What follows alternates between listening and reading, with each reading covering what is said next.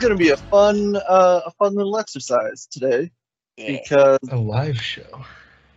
No pressure, but all the pressure. Half live show, half pre-recorded. I don't know if it's ever been done before. Unprecedented. People get a sneak peek. Only if you follow me on TikTok.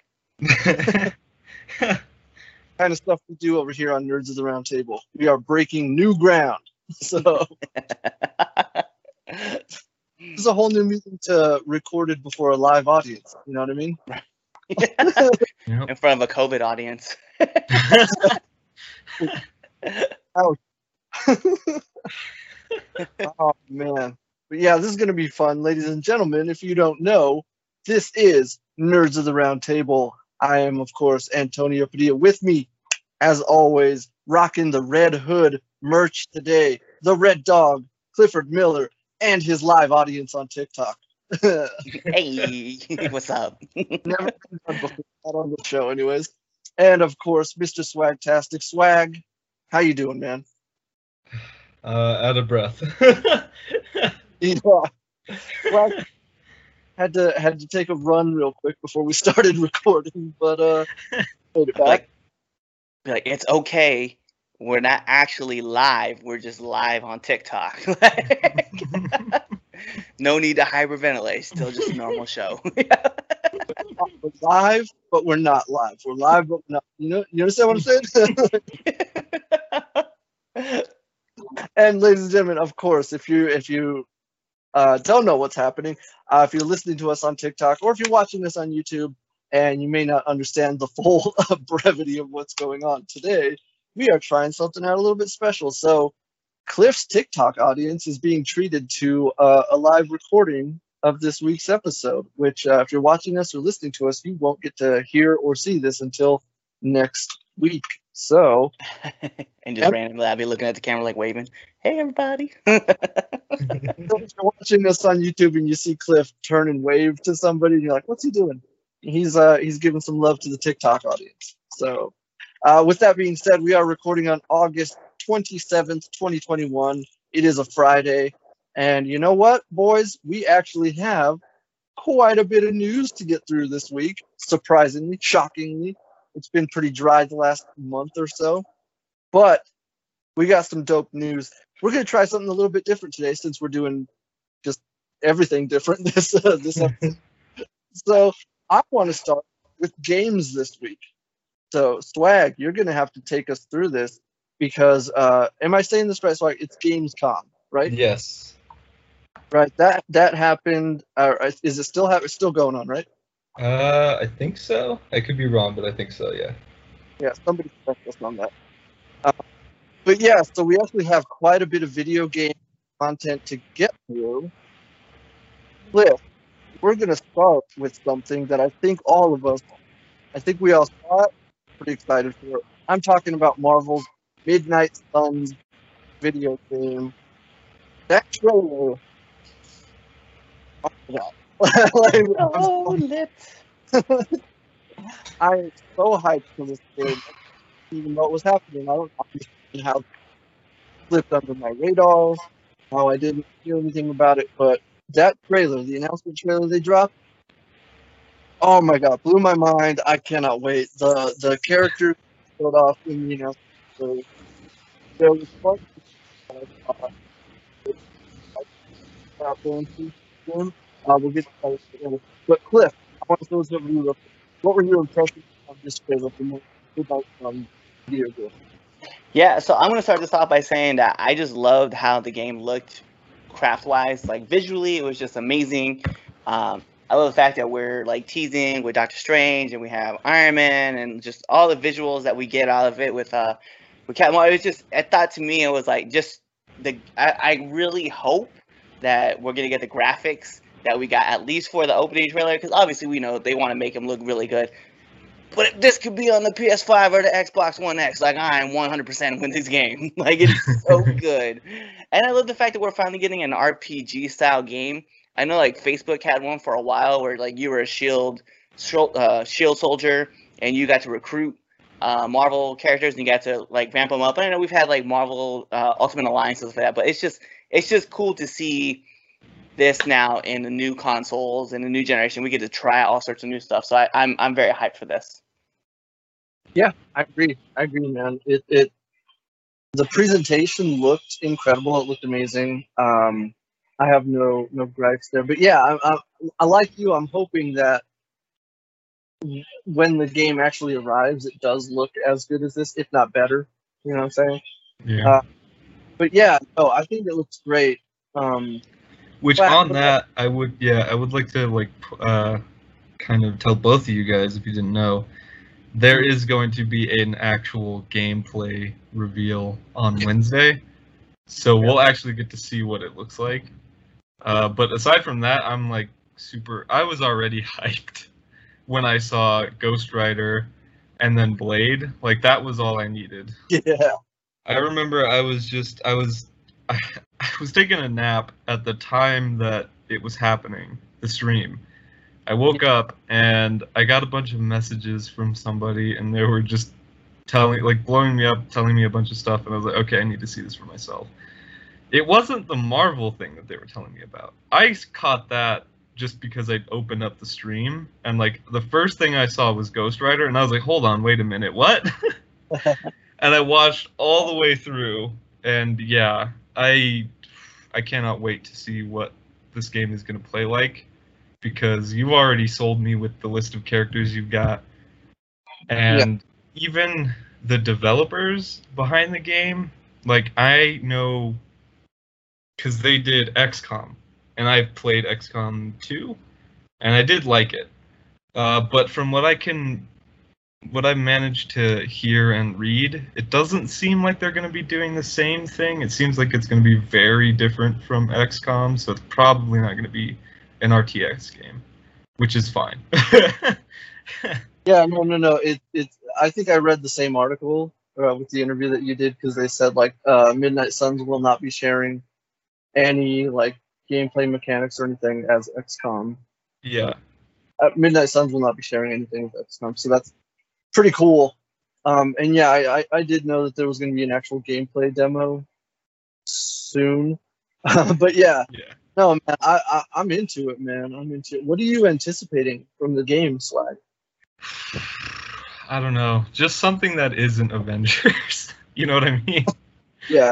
Just a good Marvel game, just to play and sink time into. That's all I want. But also, to be fair, kind of ignoring, that joking thing, yeah. I would love to get more into, the occult side of Marvel and, the, darker characters, the magic characters. I want to get into that side of Marvel again, because I know that that's mainly what Ghost Rider was about. Same with Blade, and even Doctor Strange. I love all of those characters because that's the type of stuff that they dealt with, and I love that that's what this game is about, and I can't wait to explore more of that. Well, I was gonna say, I love that tease of magic. Just watching her run with the blade, I was like, bro, I'm so hyped. I'm so hyped seeing her back, just as a character in the games, because, I remember, I was saying, with the Facebook game, Magic was the character that you could actually unlock in the game if you, did certain missions. So to see her brought back into this world, bro, I'm in. And not even that, I just love the fact that you can get the Night Stalker Blade costume, because that's lit. This is on another level of awesome I can't wait to get my hands on. Cliff, you hit the nit. That was the moment in the trailer that set me. When I saw magic, I lost my mind. I was like, "Oh, let's go!" Yes. And the trailer already had me. But that moment when you see magic, and yeah, she's got the sword and everything, I'm just like, "Bruh!" All right, take my money. Take all my money right now. You know what I mean? Also, can't go wrong with Enter Sandman. Right. I love the fact that towards the end too, you get the Hellhound that's just chilling on the ground. It's like this. It's like an MCU movie where they're just like, "Hey, stay tuned to the end of the trailer, and you get to see a sneak peek of something new." And you're like, "Oh hey!" yeah, that was pretty awesome. I love that moment.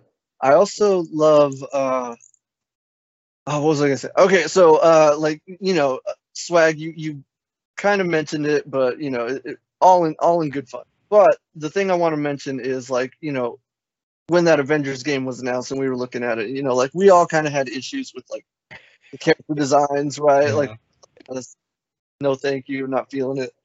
This game, I feel, kind of took the approach of like, it's not going to be the MCU people, but like they nailed the looks of the characters. And this is what I'm talking about. Like, Doctor Strange looks like Doctor Strange. He doesn't look like Benedict Cumberbatch. He looks like Doctor Strange. Blade looks like Blade. You know what I mean? Like, yeah.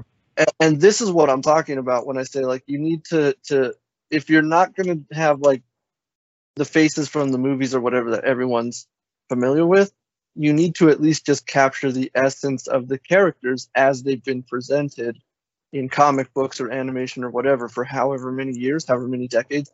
And I feel like this game, from what we've seen so far, does that beautifully. And yeah, like I looked at Blade and I was like, that's Blade. I saw Doctor Strange, that's Doctor Strange. You know, and it, like there was never a moment where I was like, who is this person? You know what I mean? Yeah. So I feel like they really nailed that. And yeah, it just had, look, I'm super hyped, man. I honestly don't know what else to say. Like at Swag, you nailed it. I'm excited to get into like the darker side of the Marvel universe with characters like Blade and Ghost Rider and Doctor Strange, you know, the way Doctor Strange should be presented in live action. That's a conversation for another time. I feel like we talked about that a lot. So. We have.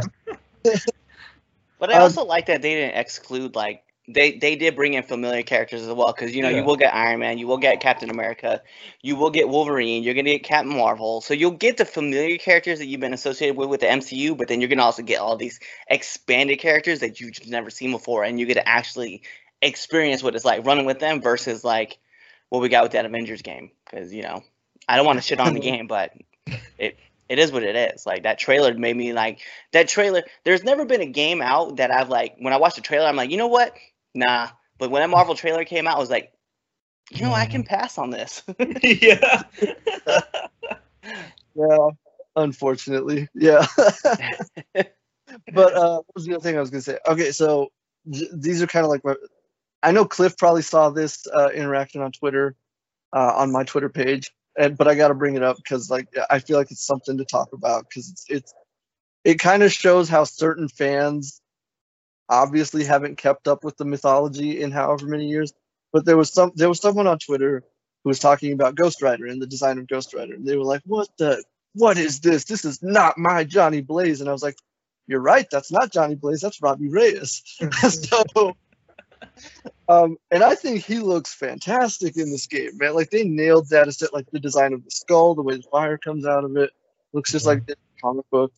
And Swag, you were saying, like, when you see them in sort of their, I don't know what they call it, but like the mystical armor or whatever, the ruins on his gear and stuff, it was really cool. I mean, and it goes for all the characters as well, but like I think that was a great choice. And yeah, man, I'm super hyped about this. Like, yeah, with the double whip with the chains, double whip, I was like, yo.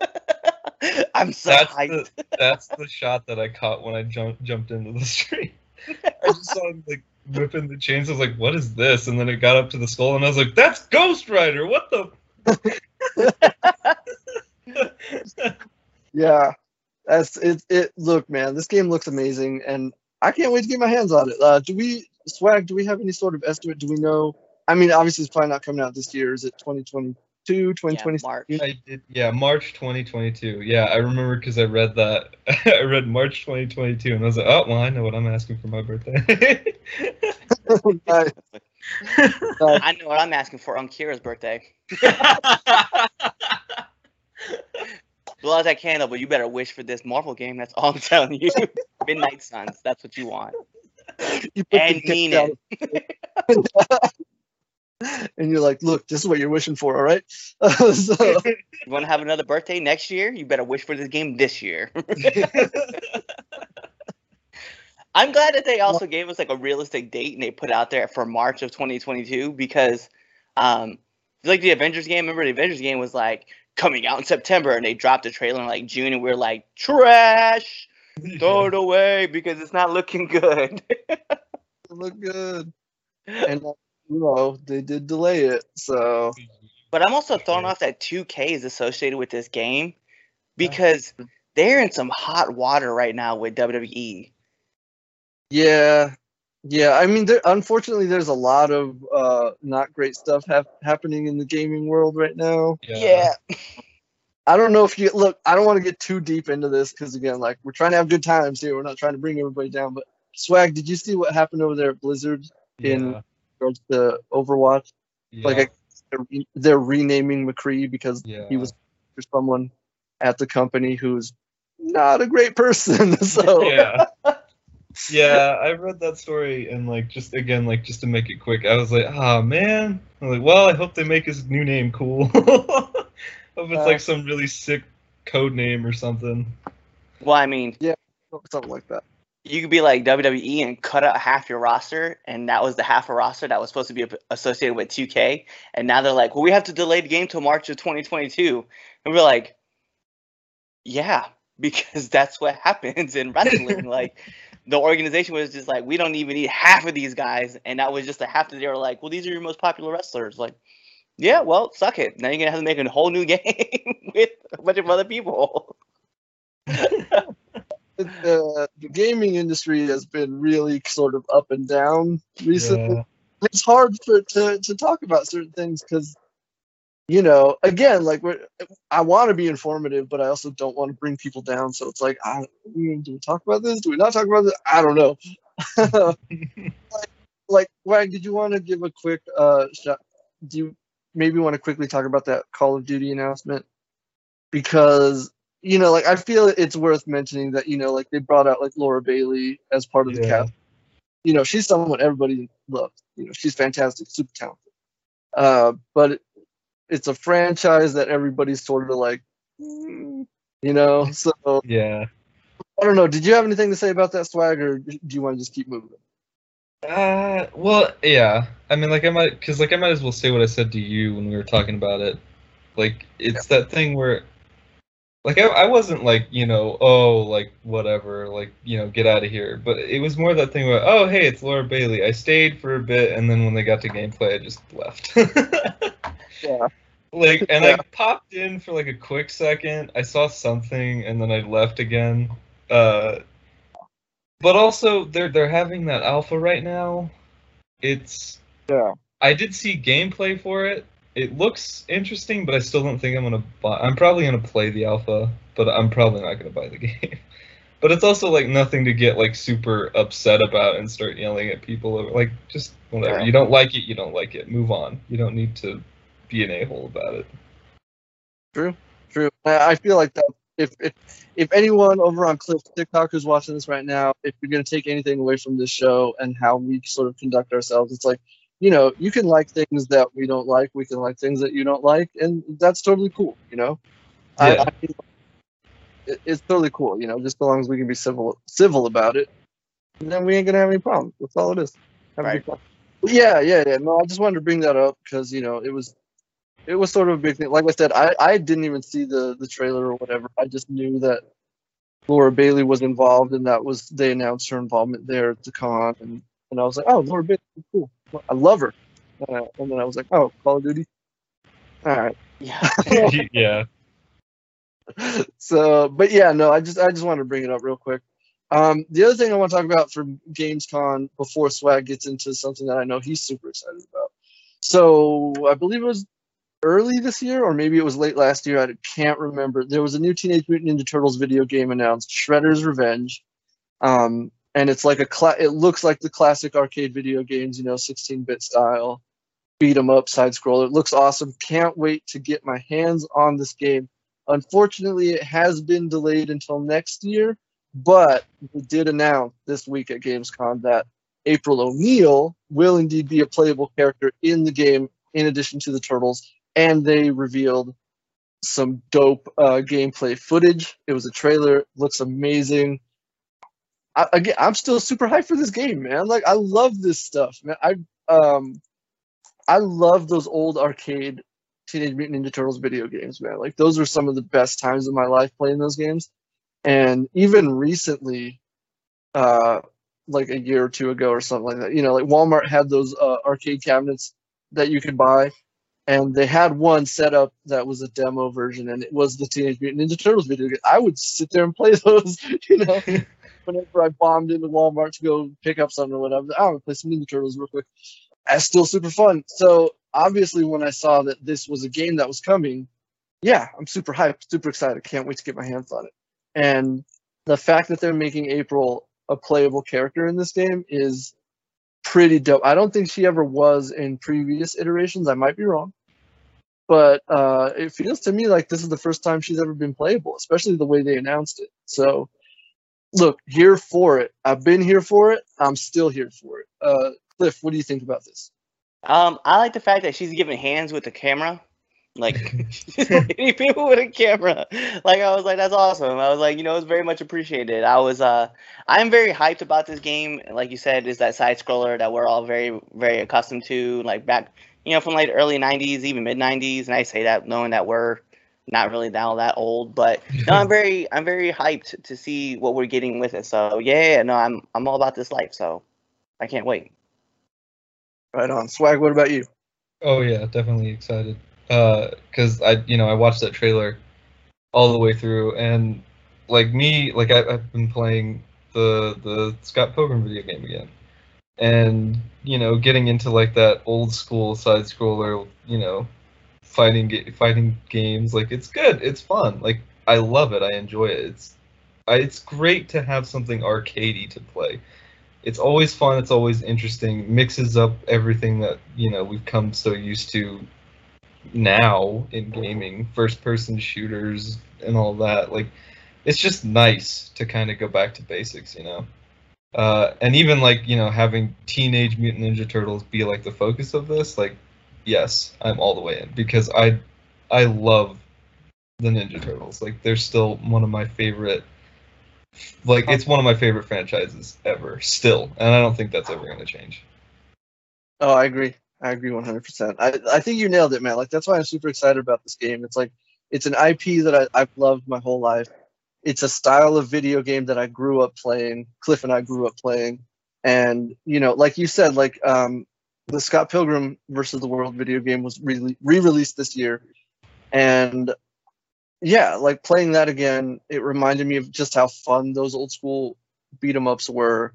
And so just to be able to return to that, and specifically Teenage Mutant Ninja Turtles is I'm super excited, man. I can't wait for this game. So yeah, I'm super excited. Again, unfortunately, it's been delayed until 2022, but hey, so long as they deliver a great experience and a great game, I'm cool with it. So, side question, though. If you could have an IP be a side-scroller that they bring back, what game would you like to see? That's a good question. I hadn't even really thought about that. You know what? I'm going to stick in this vein, X-Men. I think it's animated X-Men. Like, I know there were a few of those back in the day, but I would love to see a new version of that. You know, 90s animated X-Men, side-scrolling beat 'em up. You know, Wolverine, Cyclops, or whoever. You know, Gambit, whatever. Put all those characters in a retro side-scrolling video game. I'm there. Bring it back. Give it back to me. That's what I'm. What about you, man? I know they haven't had. I don't know if they've had this per se, so it would be something new, but still something very familiar for all of us. But I want to see like a Justice League beat 'em up side scroller. Yeah. Yeah. I was gonna say that, but I was like, that's too predictable. I'll take it the other way. I mean, but like, think about like how cool it'd be. Like, okay, so remember how like in X-Men. Right, when you had Nightcrawler, he would zoom across the screen and stuff because he was like teleporting. But just imagine that being Flash. Like, that would be awesome. That would be dope, man. That would be so dope. Yeah, I'd be down for that. Give me that game too. I was like, let's call it Justice League Saving Superman. So that way you can't be Superman. You gotta be everybody else. Yeah. I'm down for it. Yeah, I want a side scroll mission where like Aquaman's like trying to call fish, but like nothing's coming until you hit that one water level, and then all the animals come and like, join.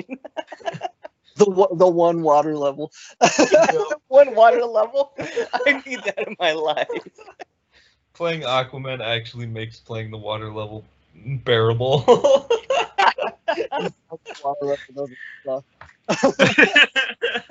Damn it. I'm with it. I'm with it. I like that. You can even get like a dope flying level like with Wonder Woman and her invisible jet. Like that'd be pretty I'm down. But could you imagine though, like you're flying, right, with invisible jet, but let's make it multiplayer, right? And then you have Batman with the bat jet. And you guys like working together. Oh, you know what? Nah, it's got me. It's got me. Or you be Green Lantern, you're just like flying through Martian Manhunter, like you're all dude. This game would rock. Yeah. Look, WB, we want some kind of credibility for this. Just put us in the game. Just use our likeness. I don't have to have any superpower. I can just be a side character like this. You're just one of the background cheerleaders. Crap out of that guy, Batman. Just make sure it says Red Dog somewhere, so that way I know it's me. Like on his shirt. He's got the hat. He's got the hat. It says Red Dog. Yeah, exactly. I want my character to just do this, right? Like the Chung-Li. That's what I want. That's all I want in my life. Like I feel like this would be an awesome thing to do in a side scroller. Like just watching Batman beat up people and just me in the background like this. I mean, Cliff, I think you're onto something, man. We're gonna have to pitch this game to some people. And Boone, we know you follow me on Twitter. Boone, we know you're listening. Flag, what about you, man? What would your side? I was thinking about it, and I was like, I don't know, what would lend itself really well. And I was like, you know what, like going to like classic franchises and stuff that I love that would actually be really cool. Star Wars. Like, let's do Star Wars. Yeah. Some Jedi action. Yeah. That would be so fun. Like, I'm thinking, you could be the other side, though. Like, you could be the Sith. Oh, yeah. Oh, wow. Yeah, you do, like, a whole dark side, like, game instead. Like, you just kind of, yeah. That would be fun. Because then, and, like, to be fair, I have more fun playing the dark side characters in Battlefront anyway. It's just so fun to, like, play Darth Vader and just freaking choke people, and you know, it's just so fun to like be the bad guy. Yeah. I'm with you. It's funny that you thought it was over, because just before I was like, Swag, what about, in my head I was like, you know, it would be cool, and this is something Swag grew up on, and I know a lot of other people did, but like Adventure Time. Oh yeah. Jake just adventuring through, you know what I mean? Side-scrolling adventure with Finn and Jake. You could get like some of the princesses in there as well. Like that, that'd be fun. That was just an idea I had. That would be fun. No, I want Teen Titans Go. That's like the perfect mix right there. Like Cyborg or Beast Boy defeat somebody with waffles. Oh my god, let's go! At some point though, you have to play the Pac-Man level, and you're and you're Raven, and you gotta go through and eat all the balls to beat the level, bruh. This fits perfect. Why is this not a game? Here's the best one, right? Here's the fun part. You are Beast Boy, and you're running down a tunnel, and you gotta collect the rings, but you gotta dodge the bombs. Like what? Yo. I need this game now. Yeah. Yeah, I didn't even think about that. Yo, there's throwbacks though, man. Yeah, that's awesome. It'd be so fun. Somebody work on this, like now. Somebody get this out off the ground right now. Oh, that's amazing. Warner Brothers owns these characters, man. Like, how can we not get a side-scroller for Teen Titans Go yet? Goodness, man. That's amazing. This is a great idea, Cliff. We got to get a hold of some people. I'm telling you. I want Greg Sykes to come back and do the voice of Beast Boy. Yes. Just pitched two really great games right now, man. I feel like... That's awesome. Love it. ladies and gentlemen who are watching, let us know what your ideal retro side-scrolling beat 'em up would be. All right, Cliff, I kind of want to check in with the live audience. Are they saying anything? What do we got? We just got some people just saying hi and stuff like that. Like, we got some people from North Carolina. What's up, North Carolina? We just got a couple people saying, hey, how are you? Like, normally I would address you guys and talk to you, you know, face to face, but I cannot because we have the show going on. But thank you guys for joining us and hanging out with us. And if you guys have questions, we can actually answer your questions live while we're here. So you guys go ahead, type in your questions, but we're here just talking about video games and movies and, you know, TV. So, and trailers. So yeah, throw in your questions and we'll be able to answer them. All the big pop culture news from this week. That's what we're talking about. All right. So swag. Like I said, I know there was one other thing that was unveiled at Gamescom that I know you're super hyped about. Look, I'm super hyped about it as well. I saw that trailer. I'm into it. Yeah. Even the franchise I have very little experience with. I am very well aware of it. But yeah. Really delved into it. But swag, go ahead. Let everybody know what it is you're super excited about. Yeah, I have been a huge fan of the franchise Saints Row for a long time. I've played all of them, and that was like a thing that I had realized recently. I have played every single one. I have my favorites, and I have the ones that I don't like. But kind of, we've been like, if you're a fan like me of Saints Row and you've just been, you know, sitting here waiting for a new one, and it's been a while, you know, it's been a minute, like 5 years, I think they said. Yeah, and only recently we started to get teases of a new game, and at Gamescom we finally got a trailer for the game, and it's a reboot, and I will say a lot of people were not happy with it at the, like, you know, when they revealed it. But I think that was I do understand, because I was watching like their presentation, and I feel like they could have done a better job at communicating. But in either way, I was still excited. That trailer got me hyped, and even just the little pieces of gameplay looks so fun. I brought this up to Antonio, like, it's. I watched the trailer and I was like, hey, this kind of looks like the one GTA knockoff game from Wreck-It Ralph. Ralph Breaks the Internet. Yeah, he did, and I watched it and I was like, oh man, it does look like that. But like, not even in a bad way, because it was like and I was like, yo, I'm actually kind of into this. I don't know what it was. Until the title, it was over and the title came up, and I was like, "Oh, this is that new Saints Row." All right, like, yeah, like I know the franchise, like I'm aware of it.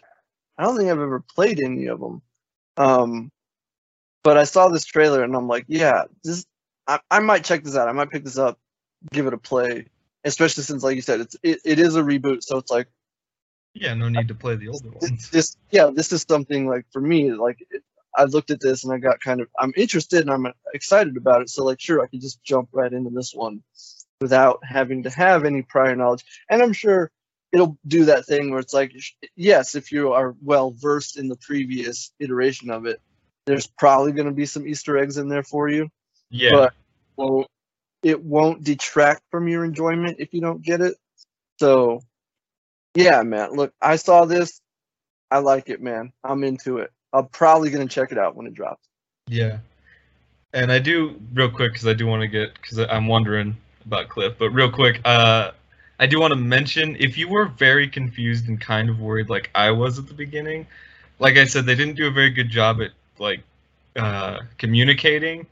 And if you were worried that there wasn't going to be character creation, like you were going to be able to freely mold your character and make them the way you wanted them to be, its character creation is in the game. In a gameplay trailer that they dropped today, going more in depth on everything, they did say, they did show off actually a clip of the main character, the boss, shifting through different variations that I'm assuming the devs have created on different playthroughs of the game. So that's a thing, so don't worry about it. But that aside, Cliff, what do you think? Like, have you been at all, like, have you known about Saints Row at all? Are you excited for this at all? So I stopped playing Saints Row once, like, the dildo gun actually became a thing. I do remember that. It checks out. But no, I am excited for the new. I'm excited. I like that. To be honest, I thought the thing that caught my attention most was the animation. Yes. Like, just the character design looked really fluid. I was very hyped about it. I loved it. Looked a little more cartoonish versus like they're actually trying to make like people look into it. So yeah, I mean that was like the biggest takeaways I took from like that trailer itself. And I don't mind that there's a reboot for this game, but I was just like, man, it's like it feels way too soon to have a reboot for a game like this. Yeah. Just imagine like if Call of Duty was like, hey man, we're gonna do Call of Duty remake. Like, no, please don't. Like just we're gonna start from square one. We're gonna do Call of Duty again. Yeah. Don't say Vanguard. That doesn't count. Yeah, straight up. No, yeah, it does kind of leave me. You know, you're not wrong, Cliff. Like, I do have a bit of like swag. Maybe you can help us out here, but like, is there any particular reason why they decided to reboot the franchise or what? What's going on? I was gonna Cliff. Like, if you jumped off on like Saints Row 3, right? Like that's the last one you played. Yeah. Or. Antonio, I know you know about 4 because me and you like laughed about it so much, and that's where I found out so much about like great movies from the past and stuff. They Live being one of them, but that one in particular, the way that ended, it kind of, and even because if you really get into it, the way that ended, Earth was destroyed. And they kind of hinted at a time machine thing at the end of it, and they were like, oh, well, let's go back in time, which, you know, still kind of on the comedic, cartoony side of the of that version of the game. And then followed by that was Gat Out of Hell, which Johnny Gat went to hell and killed Satan. Yeah. And Nathan Fillion was God, and they made a deal. That's great. Yeah, and then Agents of which people don't count that in the time, but the way that I look at that game when I did play it, there's no way that game is not in that timeline, because it legitimately takes Johnny Gat is in that game, and where you find him is exactly where his story ends after making that deal with God. So I think because fans weren't very happy with Agents of Mayhem and Gat Out of Hell, I think it was kind of necessary that they had to go and do a reboot, because like, well, they don't like that we're doing all of this weird time travel stuff. Like, maybe we should just start from scratch. Interesting. Yeah. We'll reboot this game at the beginning and hope it works. Yeah. That's crazy. Yeah, no. I guess that makes sense. Yeah, I mean, I can see how that would happen, but I don't know, man. Like, either way, like I said, I saw this trailer, and I think it looks pretty good. I think it looks cool. Definitely going to give it a shot. And, yeah. Do we have a release date on this? Yeah, February of next year. So soon. Hopefully, I'm hoping it doesn't get delayed. I hope that they've got it at a point where they're like, yeah, we can make this. Let's announce it, you know? And now I'm kind of upset, because now that you said that, now I'm looking back, I'm like, yo, they totally Teen Titan'd us. We didn't get the audience response that we wanted, so we'll just reboot this and make this look more kiddish, and then we'll try to bring that audience back. We totally got Teen Titan. Though, to be fair, I haven't... I think this one's, like, a bit better when it comes to, like, tone. It's still kind of, like, got its humor, but I don't think it's, like, dildo bat humor, you know what I mean? That's a fair assessment. No, yeah, like I said, like, when I was watching the trailer, I wasn't even sure what it was. Yeah. It felt... It didn't feel like what, you know, like, it to me, like I said, to my knowledge of the Saints Row franchise, didn't really feel like that. So I wasn't sure what it was, and then I was like, oh, okay. So I can see where it is, but yeah, no, I agree, Swag. I think, like, the tone of the trailer really sets what this game is going to be. Yeah. So, and that's cool. So, yeah. Any final thoughts on this, Swag, that you want to share, or any last information before we move on? No, I believe that is it. Yeah. All right, there it is, ladies and gentlemen. That's Gamescom coverage, and that's going to be our games segment for today. So, yeah, there it is. Let's move into... Hold on. Now, get in. What's up, Cliff? I was going to say, if you haven't seen it yet, go check out Forza 5, because that trailer also came out, and God bless. I'm just going to put it out there. The most beautiful game I have ever seen. Oh, I know. Period. I've seen, like, all the promotional for it. It looks really good. Like, visually, it looks stunning.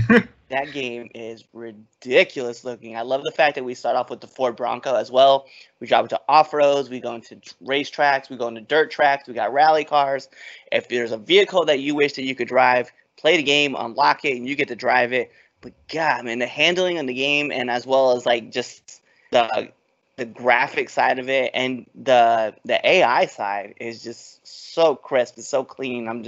I'm super excited. I cannot wait to get my hands on Forza. Right on. Thanks, Cliff. Thanks for bringing that attention. I actually have not seen it, so I'm gonna check it out later. But yeah, awesome. Nice, man. Nice.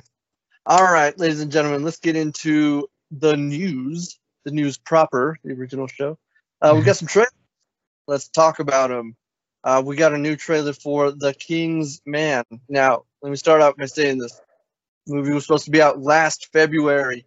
I'm still salty about that. Look, I'm still really, really hyped for this movie. I enjoyed this trailer. But at this point, I'm sick of waiting for it. So just hurry up and give it to me. You know what I'm saying? Like...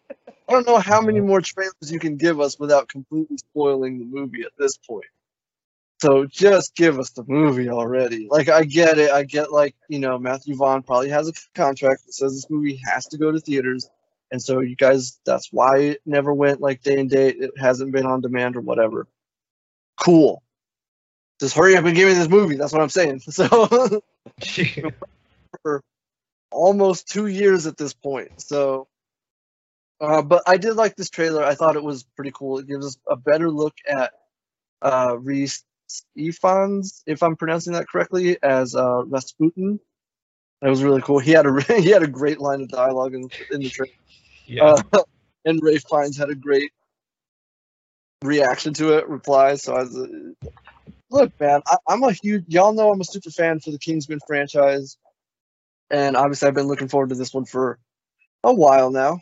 So, yeah, man, I think it looks great. And like I said, I'm just, hurry up, man. I'm waiting for it. So, yeah, I like it. Swag, what about you? Oh, yeah.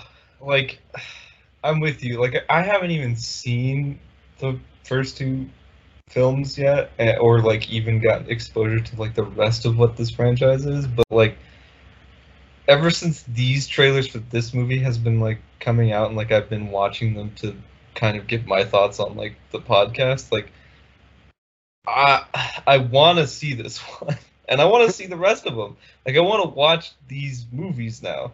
Like, this trailer and the trailer previous were so good. Like, I love it. And, like, again, like, Rasputin, like, that character is so amazing.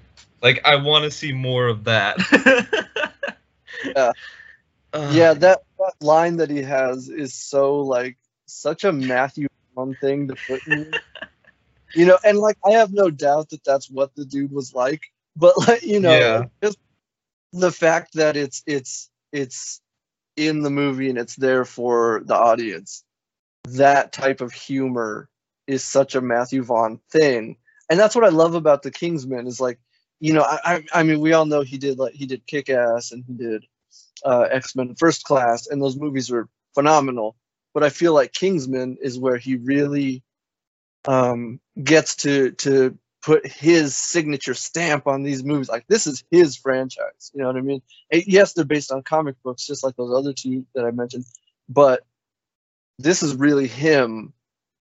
Like, this is the style of, like, dialogue. These are the characters I like. This is the story. Like, this is the world. Like, he's really gotten shaped this in his own style. And that's what I love about these movies. Like, they're just so unique. You know what I mean? So, yeah I'm with you, Swag. I love this stuff. So. What about you, Cliff? Country roads, take me home to a place. Like, that's all I think about now. But, yeah, I just can't wait for this movie to come out because, yeah, I like it. I can't wait. That's all I'm going to say. I can't wait. I see someone finally saw Kingsman. West Virginia. Mama. Yep. Yeah. Tough scene. Tough scene. They got my heart, so. We're probably gonna get copyright strikes, so. I sing terribly, so they can't. They're trying to decipher what song I was actually trying to sing. Oh, I love it. But yes, yeah. Look, I'm hyped, man. I can't wait for this movie. So allegedly, we're finally gonna get this movie December 22nd, but we'll see. We will see. All right. So that's the latest trailer for The King's Man. Super excited.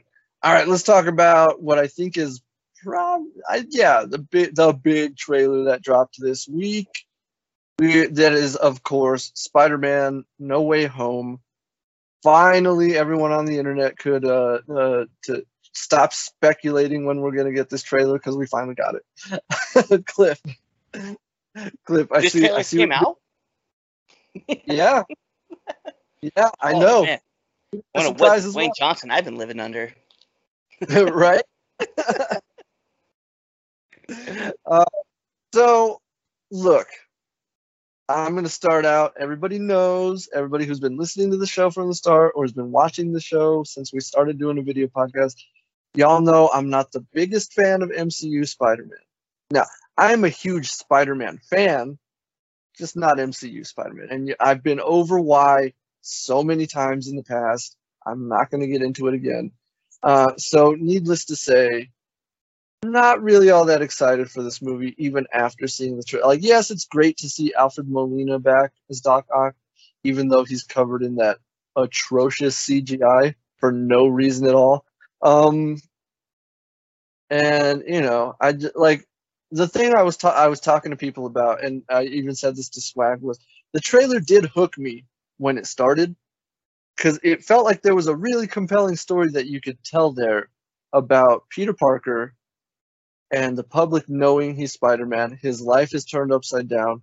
He's got to worry about, like, Aunt May and MJ, his friends, and, you know, him dealing with the consequences and repercussions of all that. That's a really compelling movie. But then it's just like, hey, Doctor Strange, can you reverse that shit for me?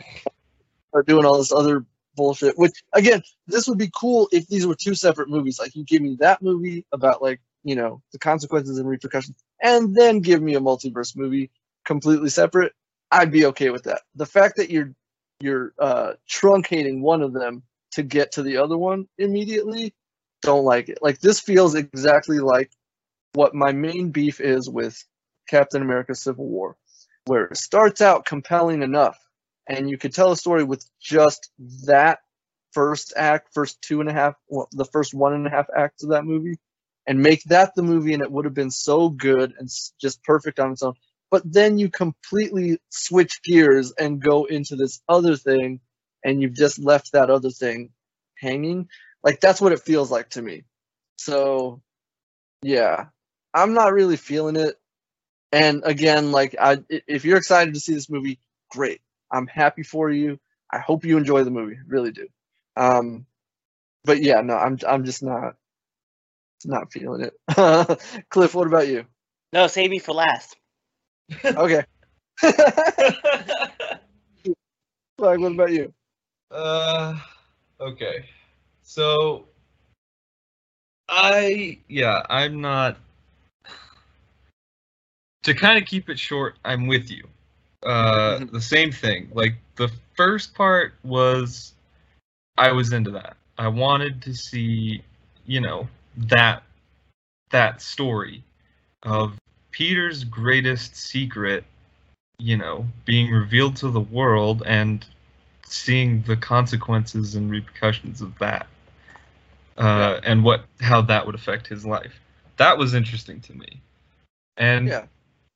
And again, it's that thing, like, I keep saying it to everybody I talk to about it. It's that thing of, this is why I love Spider-Man. This is why I love the character and his stories, because it's all about responsibility.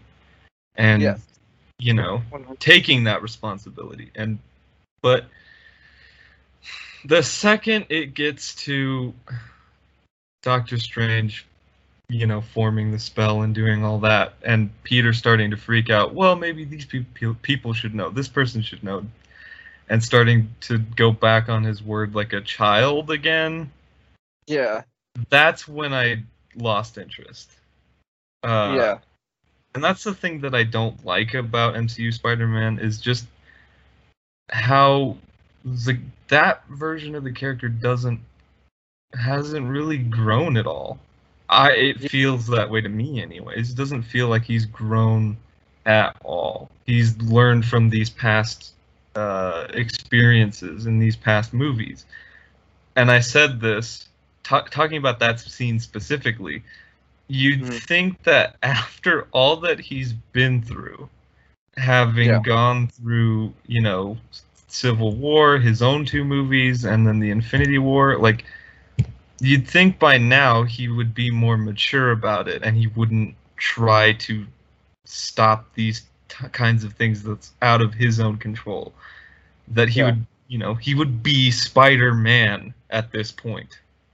Yeah. But he's not, and that's the thing that really bothers me about MCU Spider-Man. And then the other thing being the fact that they keep trying to make him the new Tony Stark. And I was kind of hoping that they would kind of get away from that, but there was the final shot of Peter in the Iron Spider suit, which I love the Iron Spider suit. That's still one of my all-time favorite suits for Spider-Man ever. But that final shot where he suits up into that is the most Iron Man shot I have ever seen in my entire life. I flinched physically at that shot. I was like, come on, dude. Like, that's my problem with it. But yeah, no, you're not wrong, man. I feel like you hit the nail on the head. And like, my issue with MCU Spider, I mean, amongst the many issues I have with him, is his inability to learn and grow. Like, because no matter which movie you're watching, he always comes across as a reckless, immature kid. And I get that he's still supposed to be a teenager, even though Tom Holland looks like a 40-year-old man in this movie. Like, I get that he's supposed to be a high schooler. But, like you were saying, man, like, he's been through so much in the movies. Yeah. You need to have learned by now not to be so reckless and irresponsible. And yet here he is again, like, causing trouble, and it is him causing the trouble, like it always is. And it's like, dude, don't you learn? Like, come on, man. Yeah. So yeah, MCU Spider-Man just frustrates me more than anything else. So I will say this: the one thing I did like about this trailer was that exchange between him and Doctor Strange, where like, come on, we saved half the population together. I think we could be less formal. It's like, okay, Steven, I need, and he's like, that's that so feels weird. I thought that was pretty cool. That was pretty good. That was pretty good. So yeah, hey, I did like something from the trailer. So there it is. Cliff, I'm gonna throw it over to you. Yeah, and now it's my turn. I fucking love the trailer 100%. Like, I'm one of those guys who's like all in for this movie, and like that's okay. So yeah, that's great, like, when you're like, if you like that trailer, great. And I was like, that's me. Yeah. And I'll tell you why, right? So I like the original start where we got this compelling story, right, going on, and we're talking with MJ, and she's, you know, sitting there with Peter, and they're having their discussion back and forth, and then obviously the events that happened with Mysterio, leading with J. Jonah, you know, Jameson, obviously letting the world know that Peter Parker, Spider-Man, even Spider-Boy, Spider-Holland. Anyway, so then once he goes in, he's like, hey, I want to change things up, like. I love the fact that he's got this great exchange with Doctor Strange, right? And the one thing I definitely was, like, really hyped about was there's a moment where, like, Peter in the trailer, like, understands that the things that he's done is causing harm to other people. And he wants to try to reverse that because he wants to try to, like, save those people, right? Where we see with Hogan, like, in the car, like, the car's blowing up. We obviously know something's going to happen to him in that universe, right? And so, like, I loved just the visual, like, and again, we go back to talk about this all the time with the MCU, right? Is that visually these movies always look stunning, right? It doesn't change the story. Is that where we go, Cliff? Is that where we go, the MCU? The MCU is always talk about how pretty the movies look. You sure, but like, but just what I'm saying, it doesn't stop. It doesn't stop the lack of story. We always talk about the stories are always gonna be cookie cutter, like we know that. Yeah. But what I liked was we got a tease for Electro. We got a tease for Green Goblin. We obviously saw Doc Ock in the trailer, right? We got all these cool, like, innuendos, the things that might be happening, and then the tease of the Sinister Six possibly getting involved. Like, there's just so much in this trailer that was compact that literally just made my heart, like, my kid heart, like, just pleased. Like, and I love seeing all the different Spider-Man costumes that we got, from the black and gold to the Iron Spider-Man to, and yes, I do agree that it was very Tony Starkish that we decided that we wanted to throw this suit on while he's up on the bridge. But I just a suit too, by the way. But I was like, for me, like, every time I kept seeing something happen in the trailer, I was like, and this is just me being, like, naive about this. I was like, the only thing that would make this awesome is if, like, Tom Hardy just cruised up and was like, what am I doing in New York? And it just, oh my God, are you serious? But yeah, that would have been cool. Yeah. But to be fair though, like, I understand your concerns with the movie, and obviously, like, the way it's gonna be playing out. And I do agree that, like, the one problem that they do run into Spider-Man is that, well, MCU Spider-Man, is that they always end up stopping, like, the most compelling parts of the movie to, like, get to another part of it, right? And I agree, Civil War was that problem. Like, we talk about this all the time, where it was just it's a dozen bitches fighting in a terminal. Like, that's what we've known this movie to be. And the only reason why we got to this point, and then we were just like, oh yeah, by the way, we're gonna release this other information about Tony Stark's parents being, spoiler for those, Tony Stark's parents being murdered by Winter Soldier. Like, what? Like, yeah. And that's all you wanted to get to. Like, no, that's whatever. And I feel like that's the same way with Spider-Man. It's like, you're right, we do have this cool story that's being swooped in, and the only reason why you're swooping it in is so that you can be like, and here's Doctor Strange to run the rest of the story and show off the multiverse that we've just now started because of Loki and WandaVision. And I'm like, I understand that, but I'm just always excited to see, like, how these movies always play out. And I guess, like, Kevin Feige, as much as I do not like you because you give us the same movie all the time, I always am like, Kevin Feige is doing such cool things with these trailers. And I just know it's just you not really doing anything. It's all these other guys putting in the trailers. I'm like, your graphics team at Disney is fucking amazing. You, sir, are just there to take the credit. Yeah, he's just there to, like, give orders and watch it all unfold. That's about it. I will say, I'm gonna reiterate, man. Like, I thought it was cool to see Alfred Molina back as Dr. Octopus, but like, you didn't have to cover him in that terrible CGI. Like, what was the point of bringing him back if you're just gonna CGI up his face? And I get that they're like, we have to de-age him, but he doesn't look that different from the way he did back then. Like, you didn't need to do that. Like, it's fine.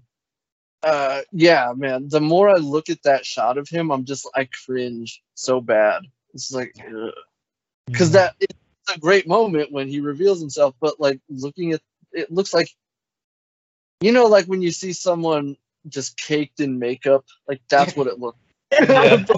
But it's not even makeup, it's CGI, and it's like, oh, that looks so bad. It's digital makeup. Exactly, and it's like, you didn't have to do that. Why did you do that? But, you know. What? Jeff Bridges didn't look that bad in Tron, and I mean, I understand that. That's a valid point. That like, I totally get that.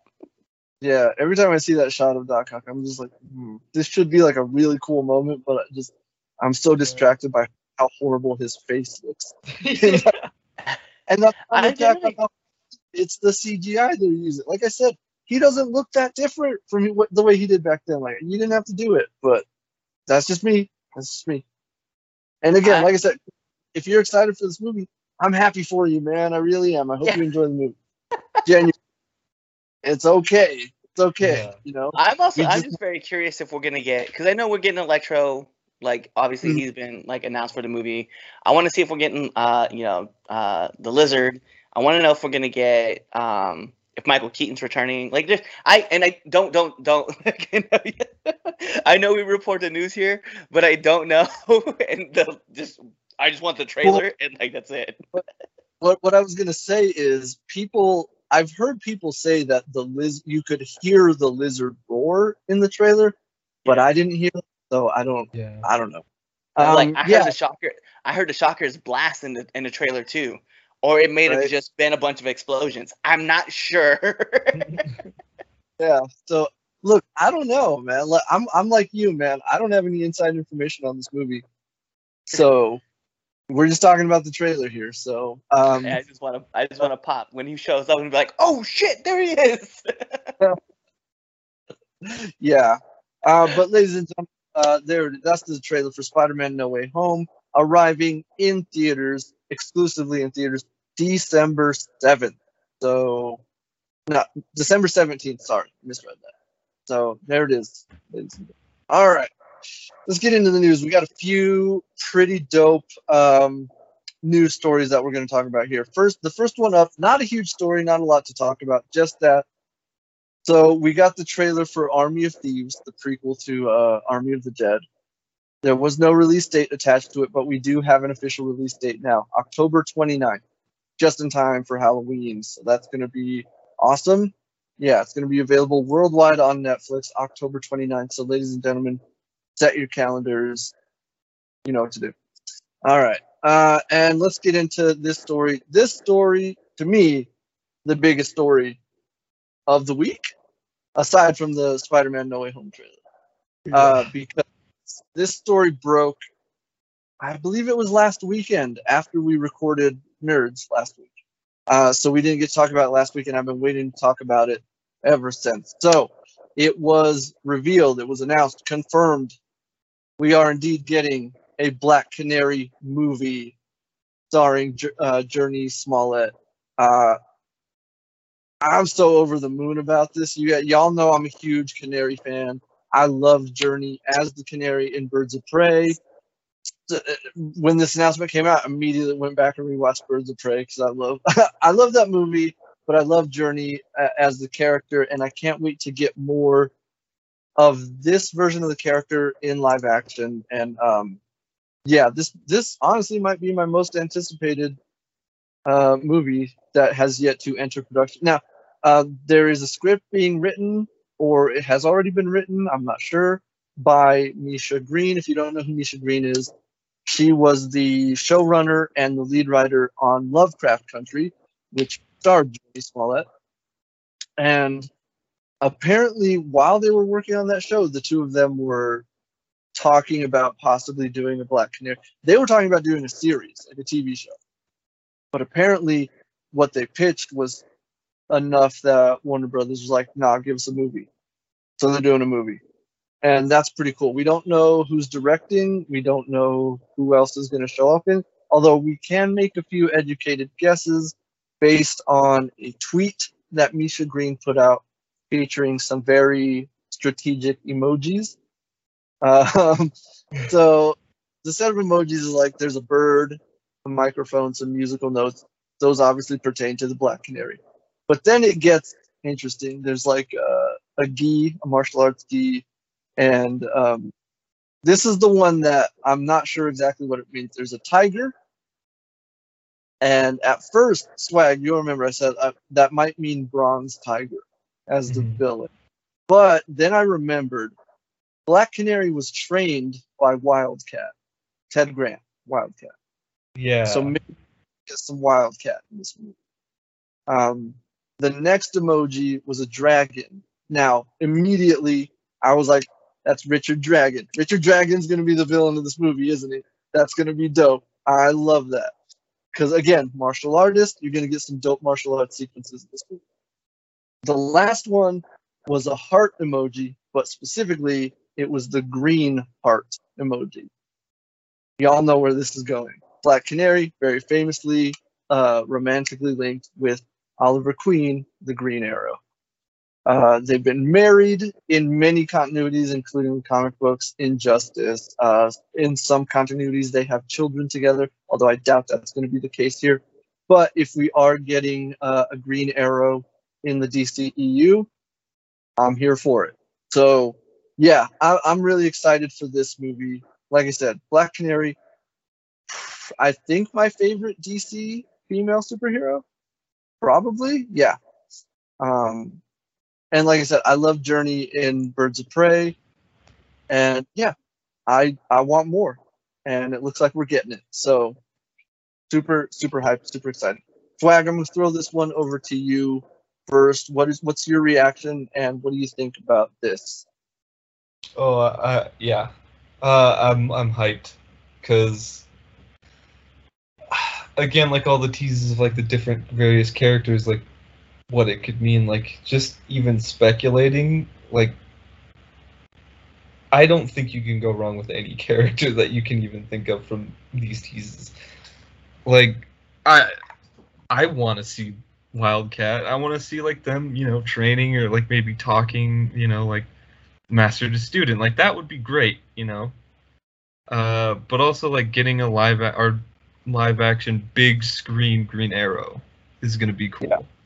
Like I can't wait to see that, and I can't wait to see who they pick, because that will also be very, very interesting. No, yeah, and like, you know, again, like Jurnee in Birds of Prey was definitely one of my favorite parts of that entire movie. Her performance as Black Canary was great, and I just can't wait to see more of her as the character. Yeah, I agree. I agree 100%, man. I do think it's, yeah, it's definitely going to be interesting the further we get into production on this film, especially like when they start casting and we're going to get some actual official reveals. Although, from what I hear, this movie is going to have a panel at this year's Fandom. Ooh. What they, I don't know. We'll have to tune in and see. Cliff, how do you feel about this? Like, I know, at least last time we checked, you hadn't seen Birds of Prey yet, but regardless, how do you feel about this now? At least for me, any superhero movie that's coming out is a good superhero movie. Like, I'm definitely just excited for superhero movies just in general. So, obviously, get one with Black Canary, I'm very excited for. As far as, like, the tease of having you know, Green Arrow in it, I'm definitely all about, because I definitely would love to see, you know, just like Swag, I definitely want to see a big screen version of Green Arrow. Like, Stephen Amell did such a great job as Arrow. Yeah. Like, I just want to see that next iteration. And yeah, fan cast wise, I'm sure you could throw out a who's list of names of people that you want to see as Oliver Queen. So I'm in 100%. Awesome. Yeah. Yeah, Swag already knows who some of my top picks are for Oliver Queen. We kind of ran through that a little ourselves, but I'm gonna let our viewers, our listeners, like, let us know what you think. Like, who do you think should play Oliver Queen in the DCEU? I know we're probably gonna get overrun with Charlie Hunnam because he's the fan favorite, yeah. And he looks like Oliver Queen from the comic books, so I get it. I really do. But yeah, so yeah, let us know who you think. I don't know, Cliff, do you have a fan cast suggestion? I do actually. But first I want to get yours, like, on record. Like, just give me one that you've picked. Okay, well, like I said to Swag, this is me trying to think outside the box, like we know they've been doing at DC, because, you know, Jurnee Smollett as the Black Canary, very outside the box. That character is traditionally a white female, and she is not. You know, she's an African American woman. And, you know, even with, like, Barbara Gordon being cast with a Latina actress and Supergirl as well, I was like, okay, put myself in that same mindset. Who would I like to see play Oliver Queen, Green Arrow? And I do have two choices that are, again, outside the box thinking, and I do have some traditional picks as well. My outside the box thinking, number one, Dev Patel. He's phenomenal, fantastic actor. I think he could play that part very well. My number two choice, not going to surprise anyone, Oscar Isaac. Yes, I know he's doing the Moon Knight thing over there at Marvel, so this would probably not happen. But I think, again, he's so great, and he could keep his beard. I think he'd kill it. I think he'd crush it. So those are my two outside-the-box choices. My two more traditional choices, I know I'm on record many, many times saying this. And, again, I know he's busy in another universe, but I'm still pushing Wyatt Russell as Oliver Queen, the Green Arrow. I think, again, he's a super talented actor, and it was when I saw him in the movie Overlord that I was like, that dude should be Oliver Queen. There's a scene where he's dating one of the Nazis, and I'm like, that's the most Oliver Queen thing I've ever seen. So it's him, and then my other choice is Luke Mitchell. Luke Mitchell, fantastic, mostly a television actor, but he is very much, again, like, I'm not gonna say Charlie Hunnam's not a good choice. He is. But I feel like Luke Mitchell he's that, but a few years younger. You know what I mean? So yeah, those are my choices. Yeah, Cliff, what about you? I like the Wyatt call. That's definitely a good one. I definitely like that a lot. I know everybody, like you said, Charlie was definitely, obviously, a top pick. I think for me, I'm definitely going to keep this outside the box in two form. Actually, three. I just thought of randomly a third person as I'm talking about this. All right, so my top pick is Anthony Ramos. That's my top guy. You know, if you've seen In the Heights or if you've seen Hamilton, he played Hamilton's son. He also played the captain, and also he's the lead in Heights. So if you haven't seen it, go check it out. It's definitely one of my top picks. Someone more outside the pick, John Cho. I mean, I know he's doing Cowboy Bebop, but you know, his delivery is always on point, and I was like, you know what, like, he just fits in that world. I think that's definitely could be a fun choice. And then my last one, which I don't know if this is going to work as well because he's not really the height, but I really just like him in general for this role, and I don't know why, but I want Taye Diggs. You know what? I like it. I like all those choices, actually. That's really good, yeah. Especially John Cho. That one was like, oh. I like that. No, yeah. I saw the set photos for Cowboy Bebop, and like he had like the little goatee thing going on. I'm like, oh, you know what? Like, Yeah, if we're going out of the box, we are going out of that box. We're bringing John Cho in. No, that's what I liked about it. You said it, and I was like, "Huh." I was like, "That's box," and I like it. Not just because of it, but like he is, like you say, he's a fantastic actor. It's phenomenal. So yeah, no, I like that. I really like that. And yeah, I like Tay Diggs as well. That's a good choice. I was trying to think like who's a dope African American actor I could get to play Oliver Queen, and I tried, but the problem is most of the names that I came up with were already in other roles. Like I was like Aldous Hodge, crap, he's Hawkman. And so yeah, it was tough because you know it feels like a lot of my choices are already pulling duty as a superhero or a supervillain elsewhere. So you know who else I would like to see, and this would just only interest me though, because I was sitting there trying to think of like another person that would just be fit in that role. Andre 3000, man, like Andre Benjamin, like I feel like he might be able to fit that role really well. Wrong, you're not wrong. I see it too. Like there's something about him that I feel would be really good at playing sort of the eccentric billionaire, but then also being like the heroic, the Green Arrow. Right. So I'm like, yeah, that's a good choice, Cliff. That's super outside the box right there. I like it. I approve. And let me get, you know what? We talked about this off the air, but let me get Machine Gun Kelly as well. Like, I feel like that man might be able to kill it. You know what? Yep. I'm with that. Yeah. Yeah. Do it. I like it. For those of you who don't know, Cliff and I, we were talking about it after last week's show. We were talking about Machine Gun Kelly, and you know, like I started listening to his music, and I was like, Cliff, why don't you tell me he was rocking out these days? We got a whole thing about him, and it's like, you know what? Yeah, like because he's acting now, and he's actually pretty good. You know, I think, yeah. I'd be into that. He's got the fit.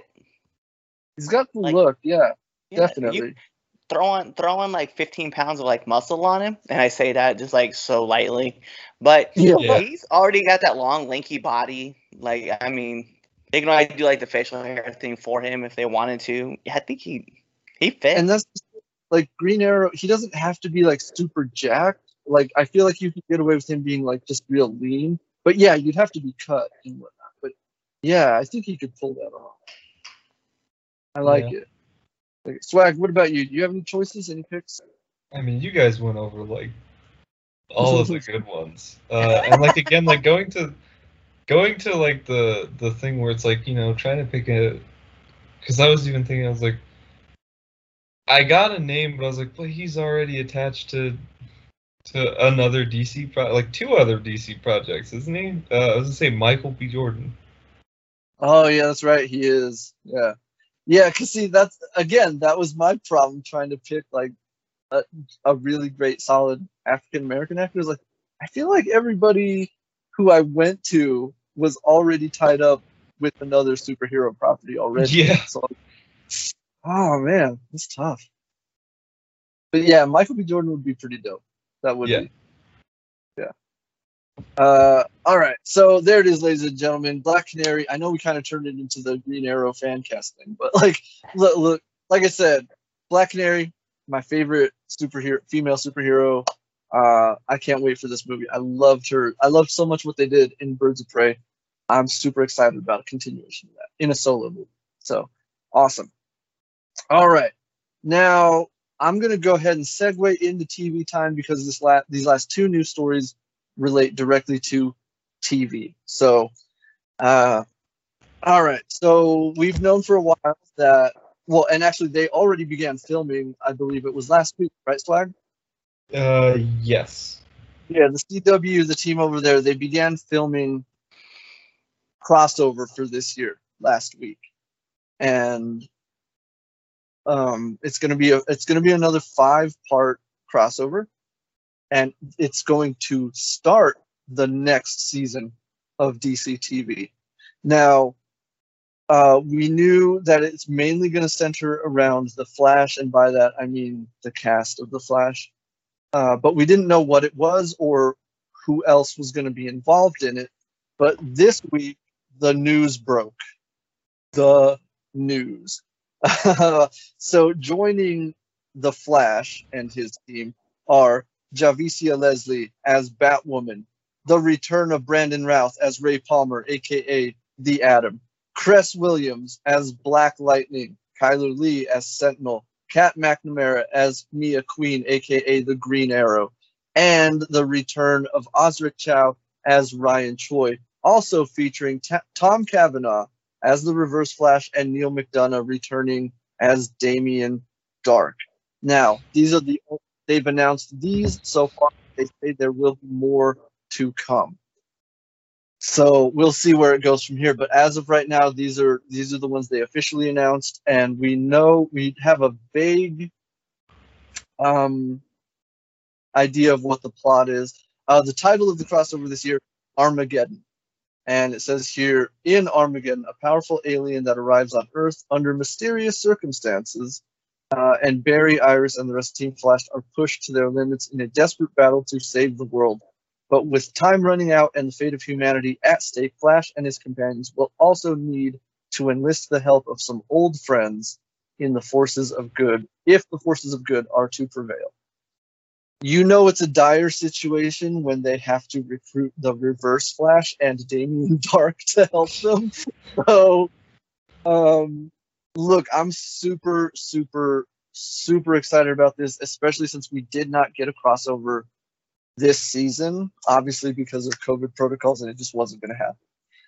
Now, before I get into you guys' thoughts on that, I want to follow up with the other story that dropped in relations to The Flash. Although the reason I'm grouping this now is that it feels like this casting is specifically for Armageddon as opposed to how it was originally announced.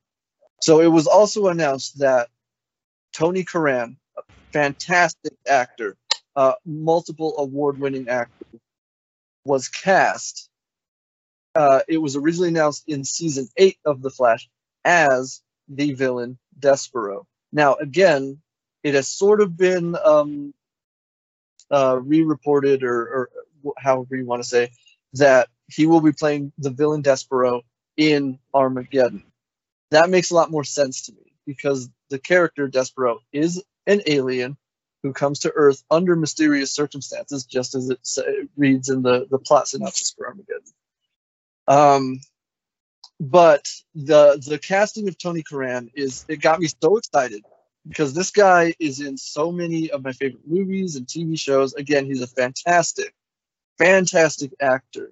He's delivered so many amazing performances in things I've seen him in, that just the fact that he has signed on to play this character, which, by the way, if you don't know who Despero is, he's one of the biggest, baddest villains in the DC. Not quite a dark side level, but he's in the same class as like a Mongol or a Brainiac.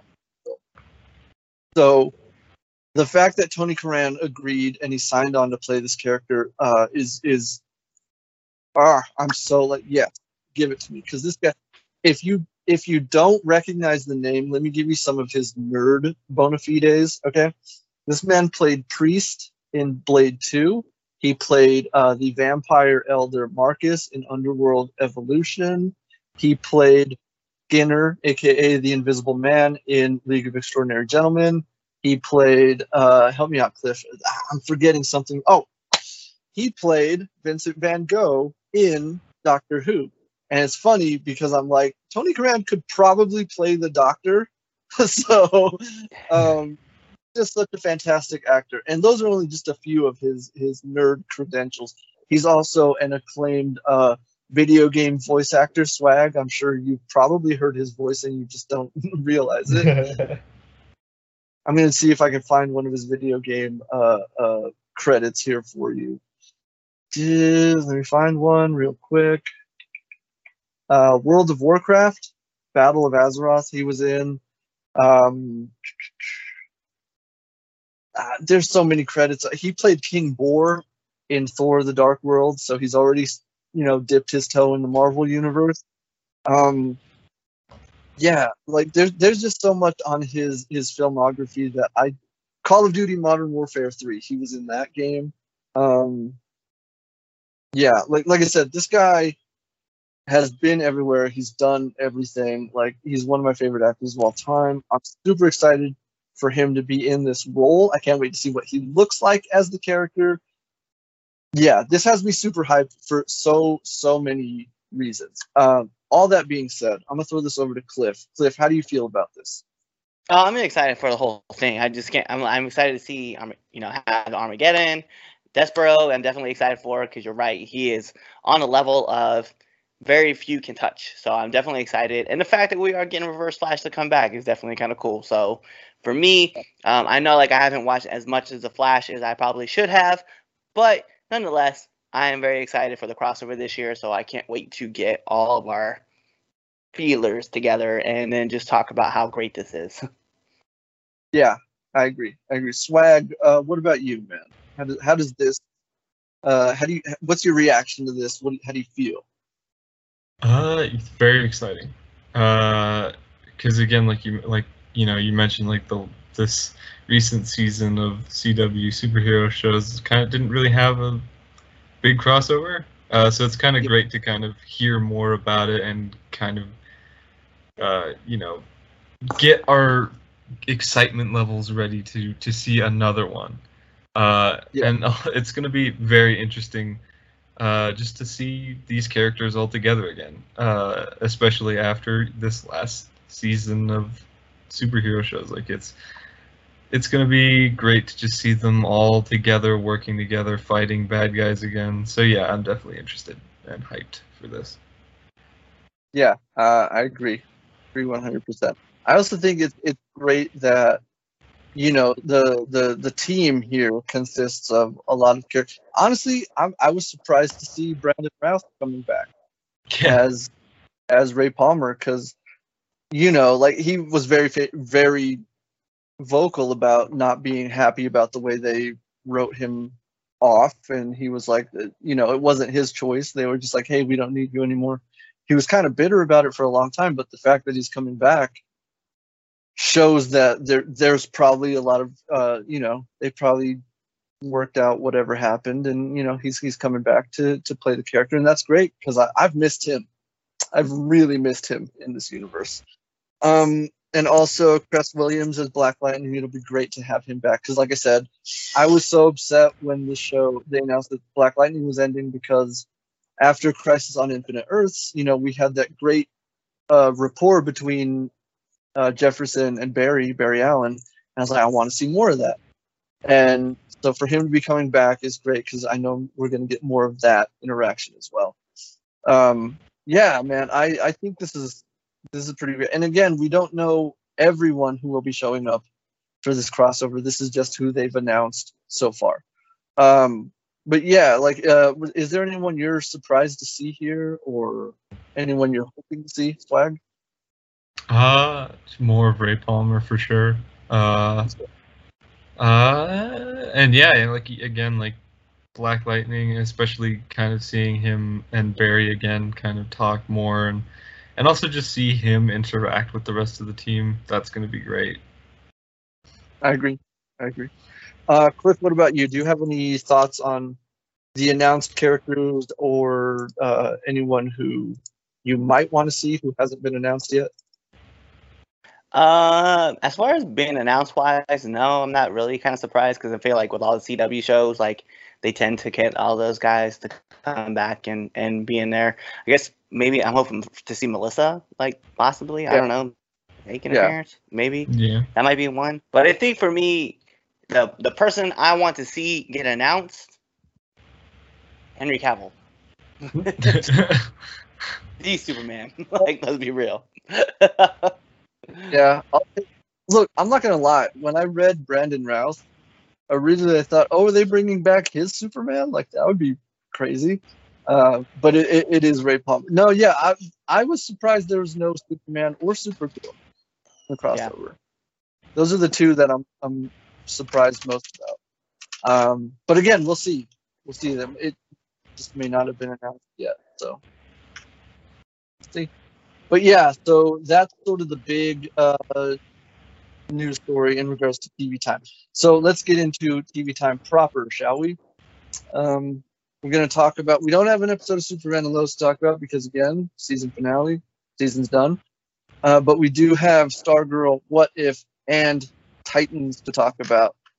Like I told Cliff before we started recording, WAG, we know you haven't seen this week's episode of Titans.